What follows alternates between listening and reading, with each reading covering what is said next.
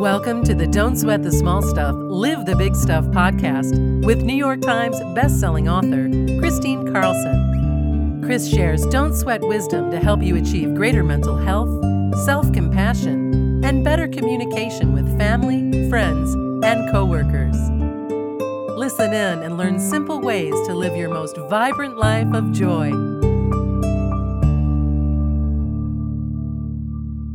Hi, and welcome back to the Don't Sweat the Small Stuff, Live the Big Stuff podcast. This is Christine Carlson.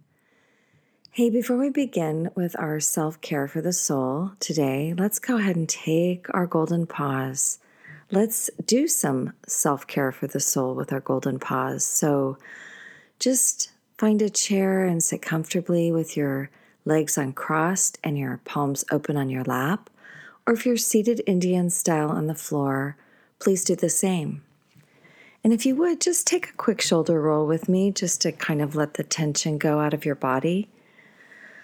Just pinch your shoulders up to your ears, and as you breathe in, roll them around on the exhale and let them go down, bringing them back, opening your chest, opening your heart. And try that again. Pinch your shoulders up to your ears really tight, and then roll them around and back down your back. All right, let's begin. Take in a deep breath with me, breathing in through your nose, allowing your chest and your belly to fully expand, taking in the fullness of your breath. And on the exhale, release, relax, and let go. And breathing in pure golden sunlight to the top of your head, to the tips of your fingers and your toes. On the exhale, relax, release, and let go. And breathe in again, pure golden sunlight to every cell of your being. And on the exhale, let go of what doesn't serve you. And breathing in pure golden sunlight to every cell of your being again. On the exhale, release, relax, and sink into your breath and into your body. And this time, as you fill your heart and fill your mind and fill your entire body with pure golden sunlight, place your hand on your heart, activating your heart, opening your heart, and spend a moment thinking of one thing you feel grateful for. And as you breathe in that golden gratitude through your entire body, exhale, release, relax, and let go. And breathing in pure golden gratitude to the top of your head, to the tips of your fingers and your toes. On the exhale, release, relax, and sink inward. And breathing in pure golden gratitude in your mind, in your body. On the exhale, allow that gratitude to wash over you like a cascading waterfall of pure joy. And breathing in that golden gratitude to every cell of your being, filling your heart, filling your mind, filling your entire being with golden gratitude. Allow it to wash over you again, like a cascading waterfall of pure joy. And taking one last deep breath in, filling your whole body with golden gratitude. On the exhale, go ahead and open your eyes. All right, so we've been talking in this series about self-care for the soul. And I've shared with you in my earlier episode of the introduction what I mean about the soul. And I'll just reiterate that self-care is one thing. It can be mainly, the self-care that you do for your body. But what we talk about in self-care for the soul is how you take care and nurture your whole being, your mind, your body, your spirit, your inspiration. So today I want to talk about how we take care of our energy. You can think of energy as what you use, how you generate energy, what you use in your body and in your mind. And where does that come from? Well, the truth is we generate our own energy. And when we're balanced in our mind, in our body, in our spirit, when our minds and our bodies are healthy and aligned with our actions, and when we're purpose-driven, our energy tends to be much higher. On the days where we're not, where we feel toxic and we feel not as healthy, maybe we're in a low mood, our energy is lower. But if we can start to track our energy when you feel positive, when you have energy to move, when you have energy to get your work done, when your mind is clear, when you don't have that brain fog going on, that's what it feels like to have really good energy, right? When you feel attuned, when you feel aligned, when you feel balanced.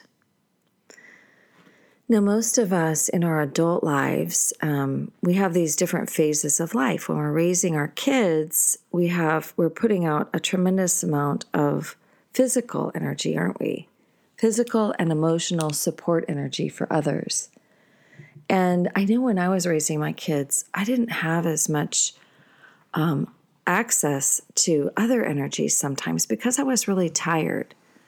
One of the reasons why this can happen is because you have to move back and forth to the different energies that you have access to with children. You're constantly using your caretaker energy, or you're constantly using your emotional energy to help them with their emotions, or you're using your teaching energy, or your creative energy.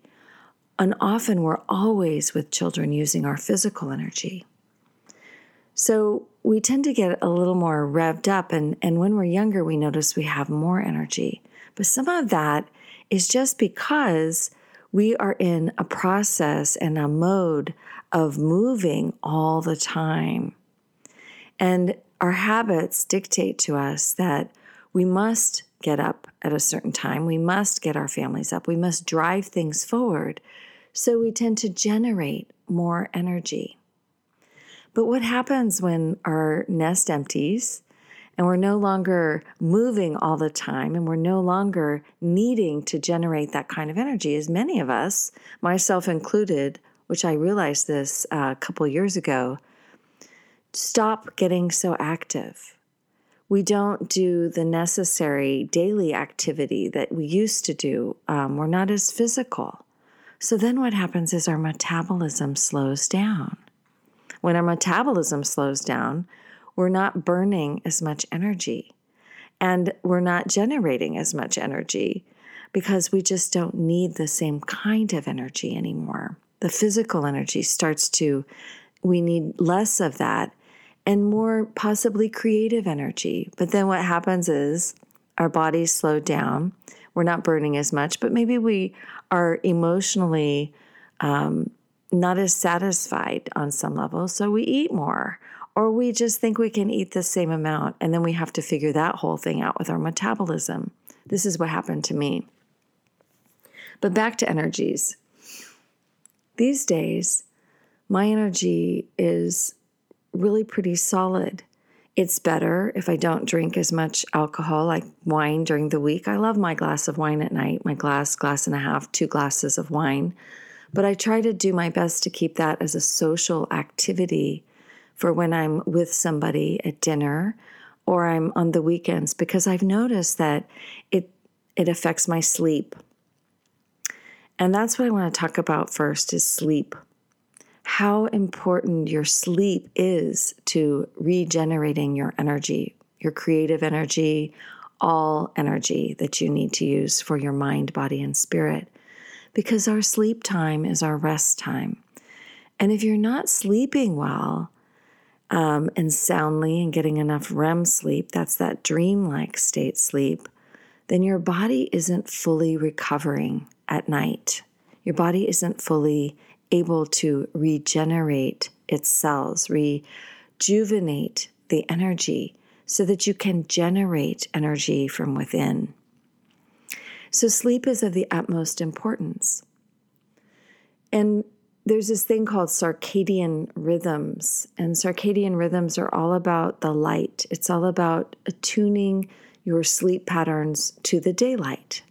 So what we ought to do is we ought to get up at sunrise and go to bed when the sun goes down, or at least start to enter into that sleep realm as far as getting ready for bed when the sun goes down. And that's around 8 o'clock to 9 o'clock.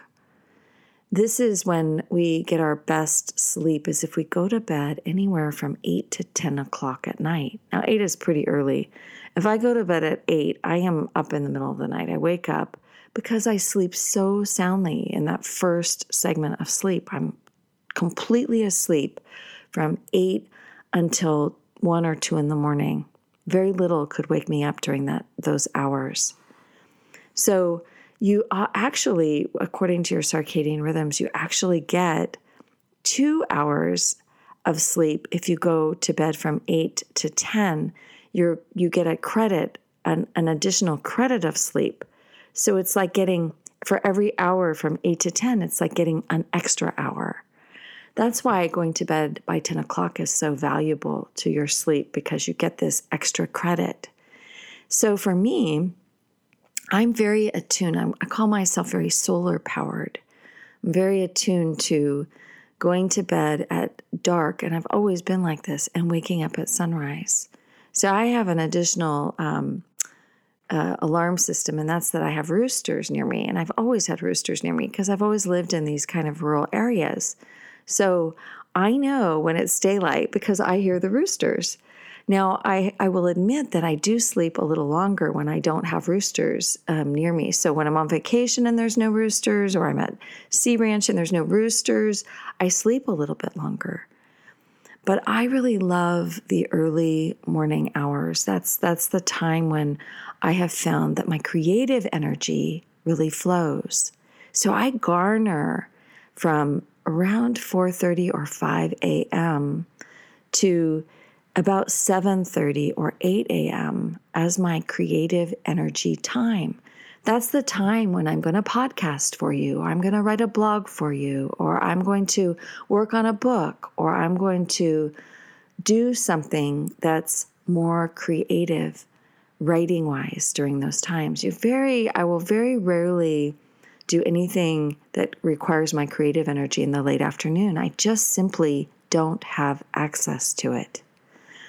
So let's talk about how you can segment your day to generate energies, so that if you're in the position where you don't have to go back and forth with your energies, meaning you don't have children or a lot of physical activity anymore that you must participate in, then you might want to think in terms of how you will block out your day. So the way I block out my day is I will start my day with my creative hours, and my creativity has to do with my work, but I notice that my creative flow is between 4 a.m. and 8 a.m. and maybe even 9 a.m. So it's a morning thing. Then I go to movement. I'm always ready to move at about 7:30 to 8:30 in the morning. And movement for me means vigorous exercise.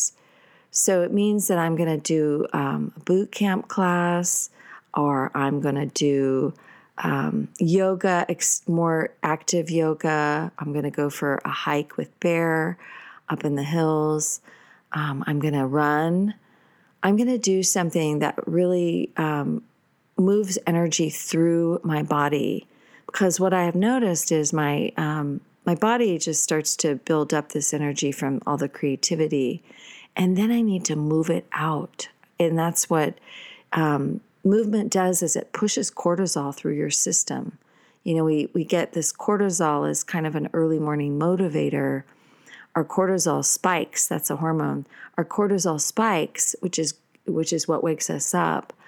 And then we want to move that cortisol through our bodies. And so exercise is a way to move all these hormones and things through your bodies. It's a way to detoxify your kidneys when you sweat. It's just all really good for your circulation and for your energy. It helps you be clear-minded to get exercises, to get exercise. So when I exercise, I'm not thinking about work very often or answering my cell phone, or I'm really focused on movement, really focused on becoming stronger. And this is what really nurtures my energy. Then after I move, I usually allot an hour to 2 hours in the morning for movement. Then it's, time to shower and time to get back to work again. So I've segmented my day then where by 9, 10 o'clock, I'm ready to start doing anything that requires talking or answering emails or social media posting. And sometimes I do social media posting early in the morning. That's my creative flow. I'll put that in my creative flow because that does require me to be creative. And so I will maybe go to my social media and I'll make comments or I'll check it out. I'll see what I need to do there. But this is my office time or my work time. It's time for me to really just get to work. And so that's where my energy flow goes. And that's how I block out my day. And I'll do interviews. I'll even do editing. So that's from about 10 a.m. to 2 p.m. And then by 2 p.m., I'm done for the day for the most part. I mean, sometimes I do schedule interviews later where I'm going to be interviewed. I oftentimes don't do the ones where I'm going to interview other people later because my energy isn't there. I'm not as creative. I'm not as attuned. I'm tired. I start to get a little fatigued by 2 to 4. So that tends to be a rest time for me. I tend to slow down and become more rested at that 2 hour mark. And then by 4 o'clock is a really, anywhere from 2 to 6 o'clock could be also a self-care appointment. Like that might be when I might go get a mani-pedi, or I might get a massage, or I might get, something, my hair highlighted, or whatever might be a self-care appointment. I'm rarely ever going to do those before 2 p.m. in the afternoon. And then I'll go do those things. And then at 6 o'clock is social time. It's dinner time. It's social time. And by 7, I am literally 7:30, 8 o'clock winding down for bed. And that means I'm washing my face. I'm doing my other self-care. I'm getting ready to hunker in for the evening. I might read a book. Probably not, because my eyes are tired by that time. I will probably sit down and watch TV or call a friend or be with somebody during that time, because that's what I would call my social time, my peace time, my time to just begin to relax into the evening. And then it's sleep time again. And that is how I block out my days so that my energy demands are met with grace and ease. And this is what I've determined really works for me, is to look at the different kind of energies I need access to, and then really take action and block out my schedule in a way that feeds those energies, in a way that nurtures those times, nurtures that part of me just knows, oh, this is what we're doing now. And it's really, really a wonderful way to live. It's really, and of course, when I'm on vacation or I'm away from those energies. I'm doing my day differently. That's one of the beautiful things about going on retreat or going on vacation, is you get to get out of your routine, and then you just get to explore. Get to explore and see new things, and it's exciting. You get to ignite your excitement more on when you're out of your routine. And then you can always change it up. If this routine doesn't work for you, you have to find the one that does. Like maybe your creative hours are at night and you like to sleep in later in the day. We all have a different rhythm, but it's up to us to figure out what our rhythm is, what rhythm works for us, what rhythm works for our hearts, our minds, and our souls, what rhythm allows you to generate energy from within so that you have it for all your activities that you need it for. I hope that you have found this inspiring and that you've enjoyed listening. Don't sweat the small stuff. We are living the big stuff.